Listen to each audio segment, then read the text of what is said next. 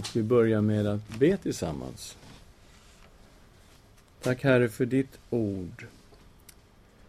Tack att ditt ord är inspirerat av dig, att du har verkligen inspirerat skrifterna i Gamla och Nya testamentet. Och vi ber, Herre, att du som är ursprunget på något sätt till allt detta ska tala till oss. I Jesu namn. Amen. Ja, vi ska börja med Andra Timoteusbrevet. Och eh, det här är ju ett brev, jag har kallat det för Paulus andliga testamente. Och det beror ju på att det här är det sista brevet som aposteln Paulus skriver. Och han skriver det väldigt kort innan han blir avrättad. Så att därför har vi ett andligt testamente framför oss. Vi ska börja med det vi brukar börja med, en sorts bakgrundsstudium där vi försöker ta reda på sånt som ligger runt omkring och få en förståelse kring det hela. Det här är sannolikt skrivet ifrån fängelset i Rom. Och att han satt i fängelse, det kan vi se i kapitel 1, vers 8, där det står så här. Skäms alltså inte för vittnesbördet om vår Herre och inte heller för mig, hans fånge, utan bär också du ditt lidande för evangelium efter den kraft som Gud ger. Så helt klart är han en fånge på något sätt. Eh, I andra kapitlets nionde vers läser vi I dess tjänst, alltså evangeliets tjänst, är det jag lider och till och med bär bojor som en förbrytare. Men Guds ord bär inte bojor. Så att, eh, ja, han är fängslad. Han bär bojor som en förbrytare och man tolkar det här som att hans fängelsesituation nu är inte som den var i slutet på Apostlagärningarna. Den är svårare. Han sitter alltså i ett riktigt fängelse och ett sorts fängelse där de som kommer att avrättas mycket väl kan sitta. Och var finns han? Vi får en fingervisning i 1, 16 och 17. Må Herren visa barmhärtighet mot Onisiforus familj, ty han gav mig ofta nytt mod och skämdes inte för mina bojor.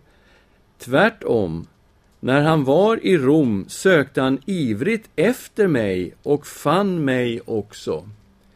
Så här är en person som har varit i Rom och letat efter fången Paulus och hittat vilken fängelsehåla han sitter i och kunna då komma med regelbundna besök till Paulus där han sitter i fängelse. Så att eh, det här pekar ju mot Rom, verkligen, att det är där han sitter. Det var där Onesiforus sökte upp honom. Vi förstår också att han redan varit i domstol när han skriver det här. I kapitel 4, vers 16 ser vi När jag försvarade mig första gången kom ingen till min hjälp, utan alla övergav mig. Måtte inte detta tillräknas dem. Så tydligen var han ensam, hade inga troende syskon under det här första förhöret.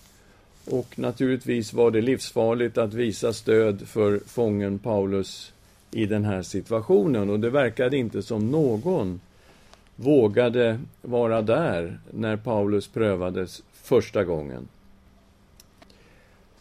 Och han förstod, det tycker jag man kan se tydligt, att han snart kommer att avrättas. I det fjärde kapitlets sjätte vers själv offras jag redan som ett drickoffer och tiden för mitt uppbrott är inne.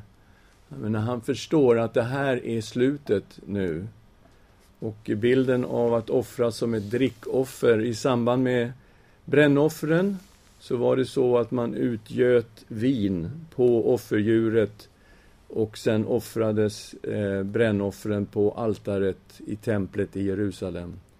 Och han liknar sig själv som ett sånt drickoffer som nu gjuts, gjuts ut på altaret. Och han vet att tiden är inne för uppbrottet. Så att vi får en bild här av en apostel som förstår att han är precis i slutet av sitt liv. Han skriver det här till Timoteus. Och var befinner sig Timoteus? Vi är inte helt säkra, men troligen i Efesus. Första Timoteusbrevet, som då är lite före det här brevet, är ju skrivet till Efesus. Och det ser vi ju i Första Timoteusbrevet kapitel 1, vers 3. Nu, liksom när jag var på väg till Makedonien, uppmanar jag dig att stanna kvar i Efesus och förmana somliga där att inte förkunna falska läror.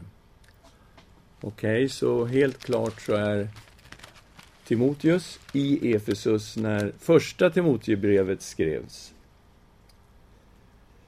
Och är han då kvar? Det är det som är frågan.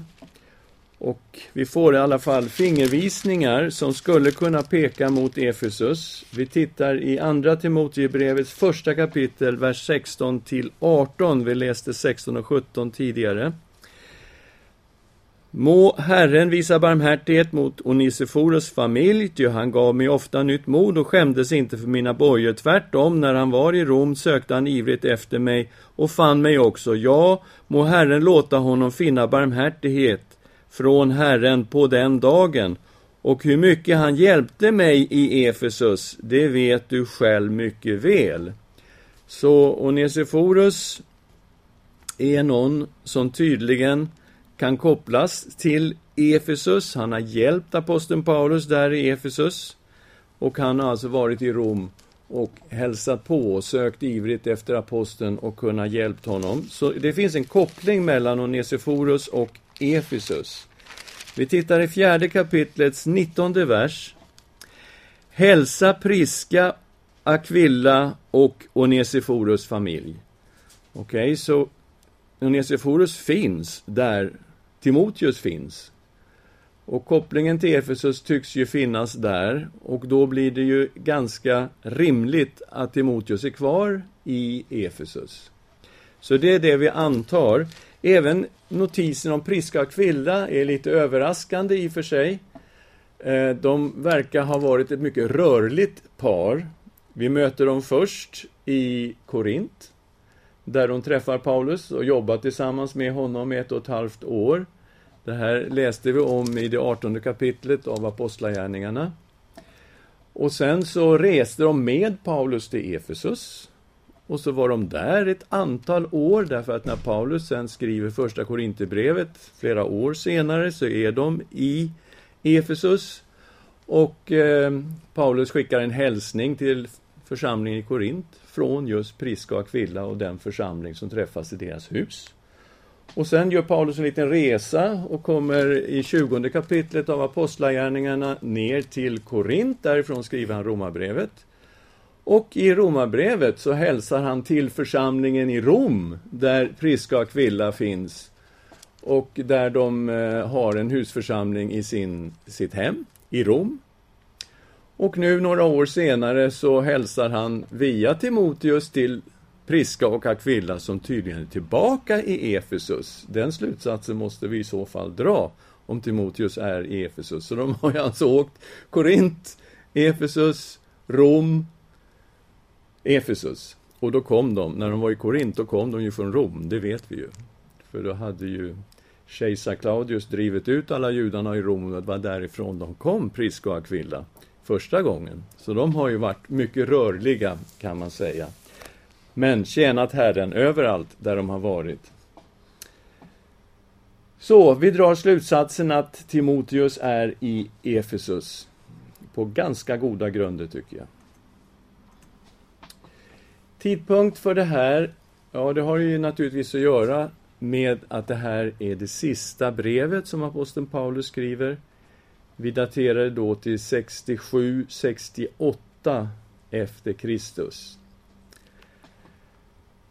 Enligt traditionen blev Paulus avrättad i Rom under kejsar Neros tid. Och Nero dör i juni 68. Så före det vill vi ha in brevet. Kanske 67 är ganska rimligt då att tänka sig. Och det finns ju en hypotes här som vi jobbar efter och det är att det handlar om ett, en fjärde resa utanför de som finns i Apostlagärningarna. Där Paulus gör tre missionsresor, att han också gör en fjärde missionsresa. Och en del föreslår fyra och fem också, att han hinner med två resor. Så att det beror lite grann på hur man hanterar Spanien. Om man stoppar in det i en resa, en del vill stoppa in det som en helt egen resa till Spanien och sen tillbaks till Rom och sen iväg igen. Så har en del föreslagit. Och där finns det ju vidlyftiga saker som man inte riktigt eh, vill ens spekulera i, men att han, när han ändå var i Spanien, att han kvistade upp till England och eh, var i London och sen tog sig ner till Belgien och tog sig genom Europa, Schweiz och ner till Rom den vägen, landvägen ner och sen iväg på en ny resa. Det vet jag inte hur mycket belägg det är för, men det är sånt man kan hitta när man tittar efter. Olika hypoteser. Men mycket talar för att Paulus släpptes fri ifrån sin fångenskap år 63 när han satt i Rom. Och där Apostlagärningarna 28 slutar. Vi har ju undersökt Apostlagärningarna jättenoga och sett hur oskyldig aposteln var och till och med alla företrädare för den romerska staten som hade prövat aposteln fann honom helt oskyldig också. Så att enligt den kristna traditionen och med all logisk sannolikhet så vart han frisläppt ifrån den fångenskapen väldigt kort efter att Apostlagärningarna blev skrivet. Jag tror bara någon månad efter, alltså någon gång år 63, så blev aposteln Paulus frisläppt. Det finns detaljer i andra Timoteusbrevet som gör att man kan inte få in det här brevet under den period som Apostlagärningarna skrevs. Det går inte att få in under andra eller tredje missionsresan till exempel. Det funkar inte. Och eh, vi ska titta på kapitel 4 i Andra Timoteusbrevet och vers 20. Och vi hoppar direkt här till den första detaljen. Vi läser 4 och 20. Erastus stannade kvar i Korint, men Trofimus lämnade jag i Miletus eftersom han var sjuk. Okej. Okay. Det ser ju ganska oskyldigt ut i första påseendet, men när man tänker efter så lämnades alltså Trofimus sjuk i Meletus. Men han var ju tillsammans med Paulus i Jerusalem efter den tredje missionsresan. Och det ser vi i Apostlagärningarna 21, 29. De hade nämligen tidigare sett Trofimus från Efesus i staden tillsammans med Paulus och räknade med att Paulus hade tagit honom med sig in i templet. Så det finns ju inte möjlighet att det här kan ha skett under den tredje missionsresan, att han lämnar Trofimus sjuk efter sig i Miletus. Därför att från Miletus så seglar de ju raka spåret iväg, kommer till Caesarea och sen till Jerusalem. Så att dessutom blir det ingen rim och reson eftersom Timoteus var med. Eh, och, och, samma sak blir det med nästa uppgift där i 20 versen. Erastus stannade kvar i Korint, men Timoteus var ju med i Korint. Det går helt enkelt inte att få in de här detaljerna i Andra Timoteusbrevet under den tid som apostlagärningarna skrivs. Så om det här är skrivet av aposteln Paulus, då blir det ju omöjligt. Då måste vi ha in en fjärde resa för att det här ska kunna ens vara möjligt. Och enligt traditionen så gjorde han en fjärde resa. Vi gör en översikt här. Då har vi lagt upp det på det här sättet. Första fem verserna, överföring från tidigare generationer. Och ni ser ju rubriken här, Paulus andliga testamente. Och det är där vi hittar hittar den här starka betoningen som kommer i inledningen av brevet, att det här handlar om överföring från generation till generation, precis som ett arv. Och själva arvet beskrivs, förvalta arvet, det är Guds evangelium 1.6-2.7. Bevara det här arvet, också det är Guds evangelium, kapitel 2, vers 8 till 3.17. Sprid arvet, Guds evangelium, kapitel 4, 1-8 Och sen slutliga förmaningar och hälsningar. Så ligger översikten och det är så vi kommer att jobba med andra Timoteusbrevet. Tema? Ja, vi utgår då ifrån att detta är Paulus andliga testamente. Hur skulle du tänka om du visste att du hade blivit anförtrodd den största skatten som en människa kan bli anförtrodd, nämligen evangeliet självt. Och du vet att du har några månader kvar innan du som har fått det här uppdraget kommer att få lämna jorden. Vad skulle du tänka på? Ja, du skulle skriva ett brev till någon som du kunde anförtro det här arvet åt. Det är ju självklart att det vi har framför oss är Paulus andliga testamente. Och han överlämnar nu ansvaret för evangeliet till sin andlige son Timoteus. Där har vi temat i brevet och det är utifrån det begreppet vi kommer att jobba med andra Timoteusbrevet. Nyckelverser här. Du, mitt barn, hämta kraft i den nåd som finns hos Kristus Jesus. Och det som du har hört av mig inför många vittnen ska du anförtro åt pålitliga människor som i sin tur ska bli utrustade att undervisa andra. Och vi ser ju hur det här stämmer så väl överens med temat att detta är ett arv, ett testamente som lämnas vidare till Timoteus. Här har vi Paulus som har fått detta uppenbarat direkt ifrån Herren. Han har nu överlämnat det till sin andlige son Timoteus. Vad ska han göra med det här då? Ja, det ska han anförtro åt pålitliga människor som i sin tur ska bli utrustade. De här pålitliga människorna ska bli utrustade för att undervisa andra. Och det här ska gå från generation till generation till generation.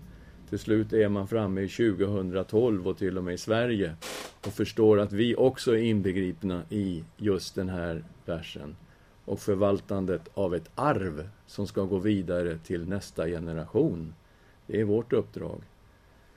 För här har vi det rakt av i den här nyckelversen vad den kristna församlingen har för utmaning när det gäller nästa generation.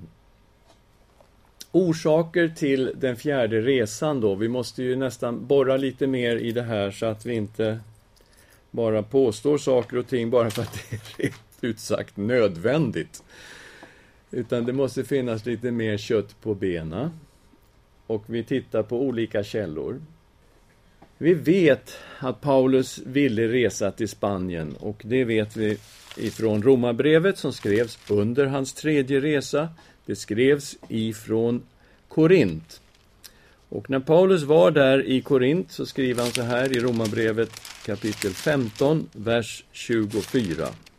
Vill jag besöka er när jag reser till Spanien. Jag hoppas att på genomresa få träffa er och att ni utrusta mig för resan dit sedan jag först en tid haft glädjen att få vara tillsammans med er.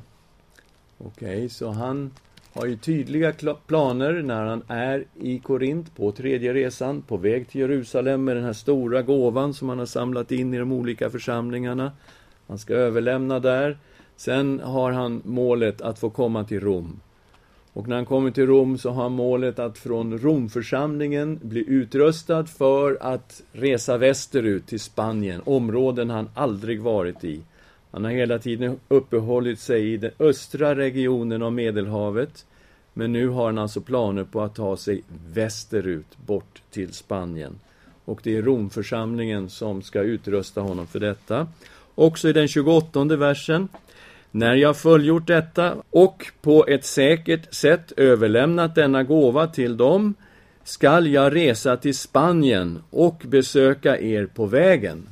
Okej, okay, så han har ju hypertydliga planer, nästan instruktioner på att de kommer att skicka iväg honom ifrån Rom till Spanien, fullt utrustad. När han då blir frigiven så är det ju helt klart att han är i Rom i så fall. Och självklart så ligger de här planerna liksom bara så här. De har ju fått romarbrevet tidigare, de har haft aposteln där fängslad hos sig, nu är han frigiven.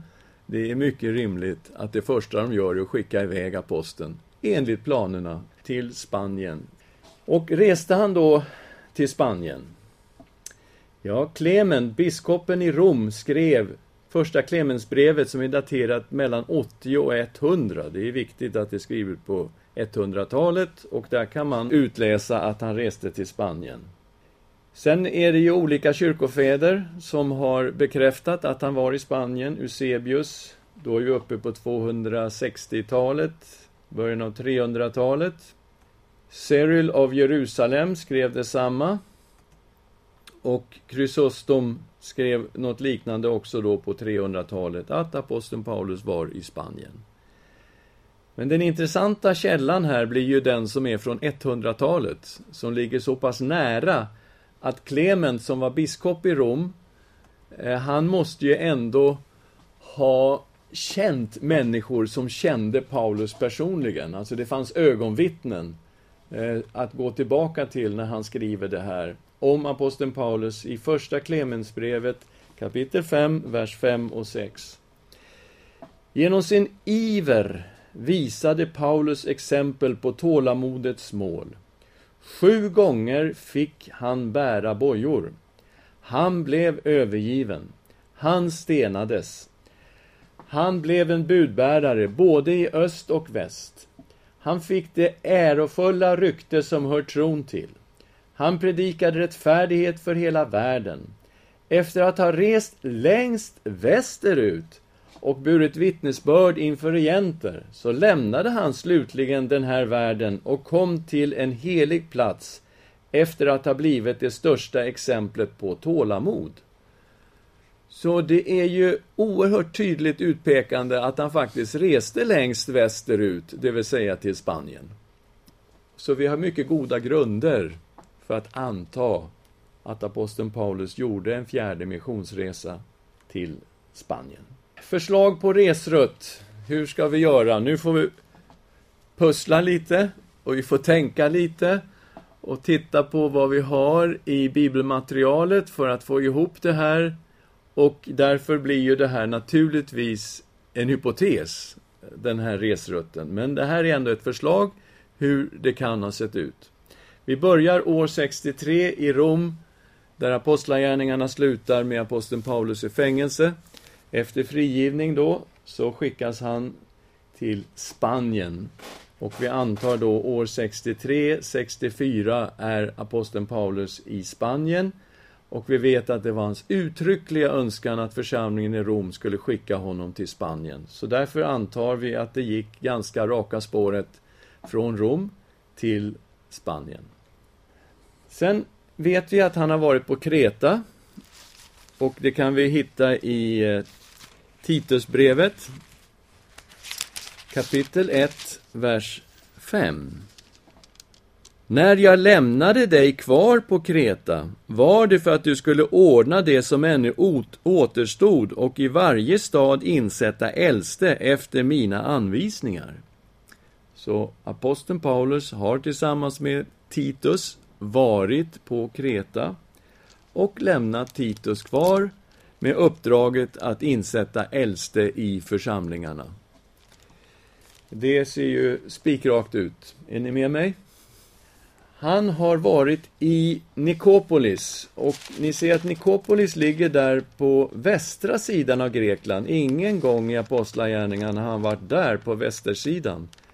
Men där ligger Nikopolis.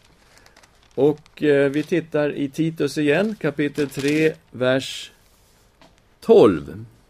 När jag nu sänder Artemas och Tychicus till dig, så skyndade jag komma till mig i Nikopolis. Jag har beslutat mig för att stanna där över vintern.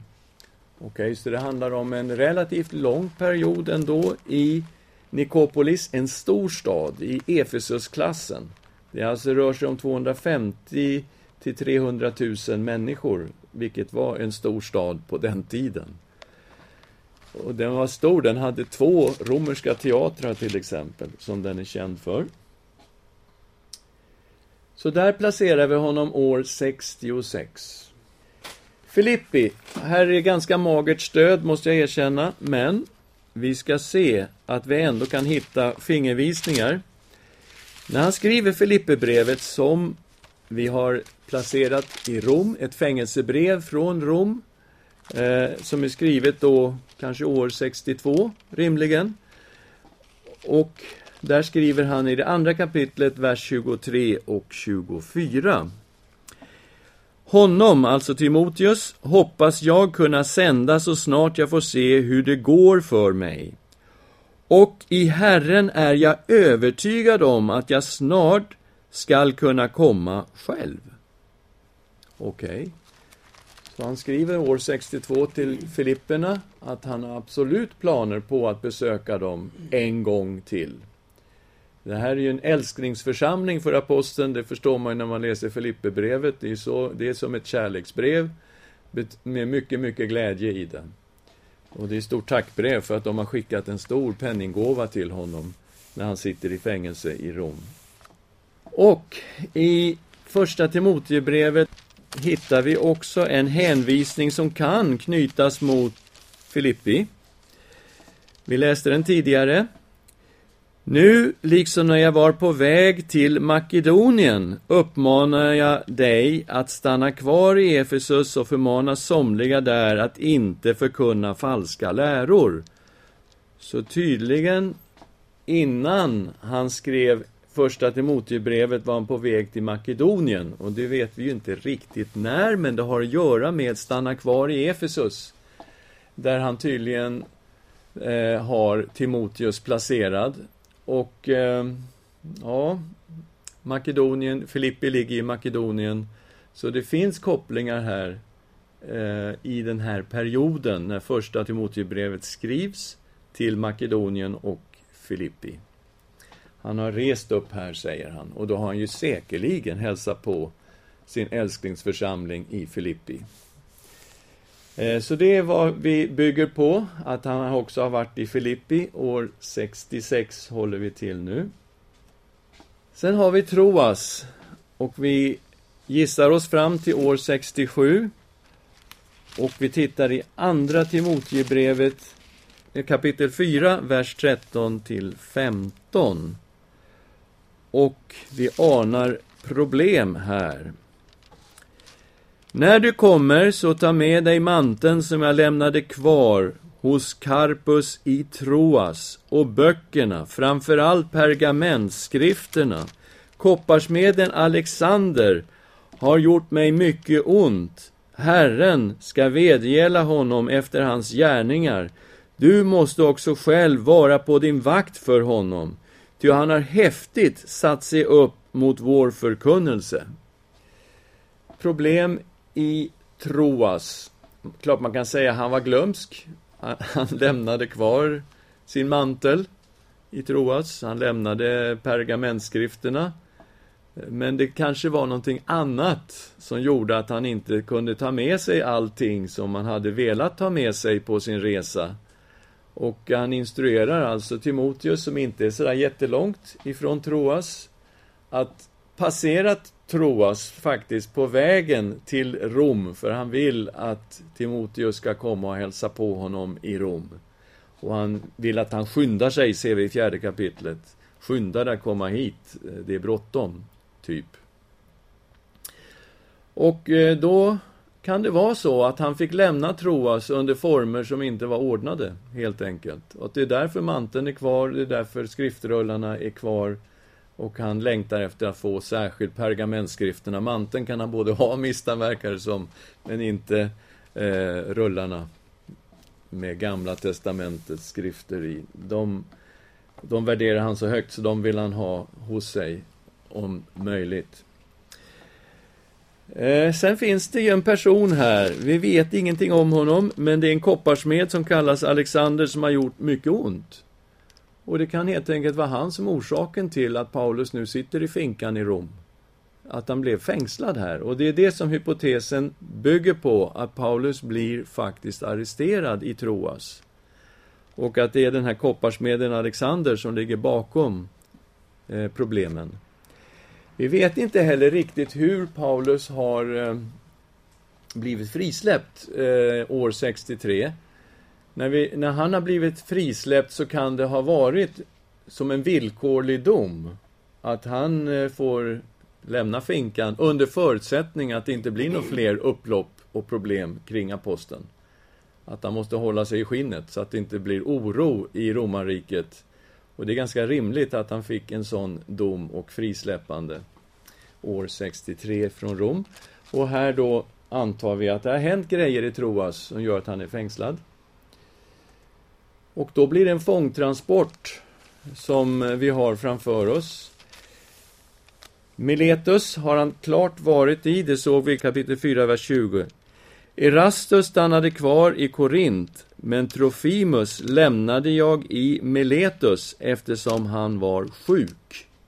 Och då blir den uppgiften eh, rimlig. Och det är så att han är på en fångtransport. Han seglar ju förbi Efesus från Troas, helt klart. Där finns Timoteus i Efesus, antar vi. Och lämnar då kvar Trofimus i Miletus. Och eh, sen kommer han vidare på vad vi tror är en fångtransport till Korint. Kapitel 4, vers 20. Och det är Erastus stannade kvar i Korint. Och man tittar på rutten, om det blev problemen startade där i Troas, någonstans måste, måste problemen ha startat och den fingervisning vi får är att det sker i Troas, nummer 6 på kartan. Att fångrutten går då från, till sjuan, Miletus, till åttan, Korint. Och ni vet, man kommer in i Korint så finns det en liten landremsa, han kommer in alltså i östra, östra hamnstaden, Kenkrea. Och sen så går de på den här landremsan som nu är en kanal förstås. Eh, över till västra hamnen och så fortsätter man rakt västerut, rundar tån där på Italien och går upp mot Rom. Alltså resrutten är ytterst rimlig om man kommer ifrån Troas och ska ta en fånge till Rom. Att man far den här vägen. Så, där tänker vi oss då Korint på vägen och där lämnas Erastus. Och sen kommer han då upp till Rom år 67 och martyrskapet sker ganska snart. År 67, kanske början av år 68. Så ungefär har vi tänkt oss det hela. Och eh, har ni några frågor på bakgrunden? Ni ser att det är lite pusslande eftersom vi jobbar utanför apostlagärningarna helt plötsligt. Får vi problem? Ja. Det gäller att få ihop någonting som ser eh, rimligt ut. Ja, det här att de skämdes för evangeliet där i 16 versen. Jag tror att aposteln lägger en annan betydelse i ordet skämmas än vad vi tänker oss bara eh, skam. För han säger i 1 och 8 till Timoteus Skäms alltså inte för vittnesbördet om vår Herre, inte heller för mig, hans fånge, utan bär också du ditt lidande för evangelium efter den kraft som Gud ger. Och här handlar det om att våga stå för den här skatten, det här arvet, evangeliet, trots att man får lida för det. Paulus var alltså en fånge, troligtvis på någon dödslista. Och att i det här läget då skämmas för evangeliet betyder inte skämmas så, utan att dra sig tillbaka och faktiskt inte stå upp för evangeliet om det skulle innebära risk för förföljelse och lidande. Och att det är så, tror jag det används här i åttonde versen och också i sextonde versen. att de vill inte kännas vid evangeliet eller aposteln på grund av att risken är att man blir svårt förföljd och man kan till och med bli martyr. Så allvarligt är det. Och jag tror att den betydelsen ligger i eh, skämmas. Annars för vår del så känner vi ju relatera till hur lätt det är för oss att liksom inte stå upp för evangeliet i många olika sammanhang utan vara lite blyga av oss och skämmas för evangeliet på ett, fast det inte finns någon risk för egentlig förföljelse. Men det är klart, glåpord och gliringar och hånleenden och sådana saker kan man få. Eh, och där kan ju vi relatera till hur lätt det är för oss att skämmas för evangeliet på den nivån. Men här fanns en dimension till. Lidandet. Hur finansierade aposteln Paulus sina resor? Ja, det var både och. Ibland blev han utrustad av församlingar.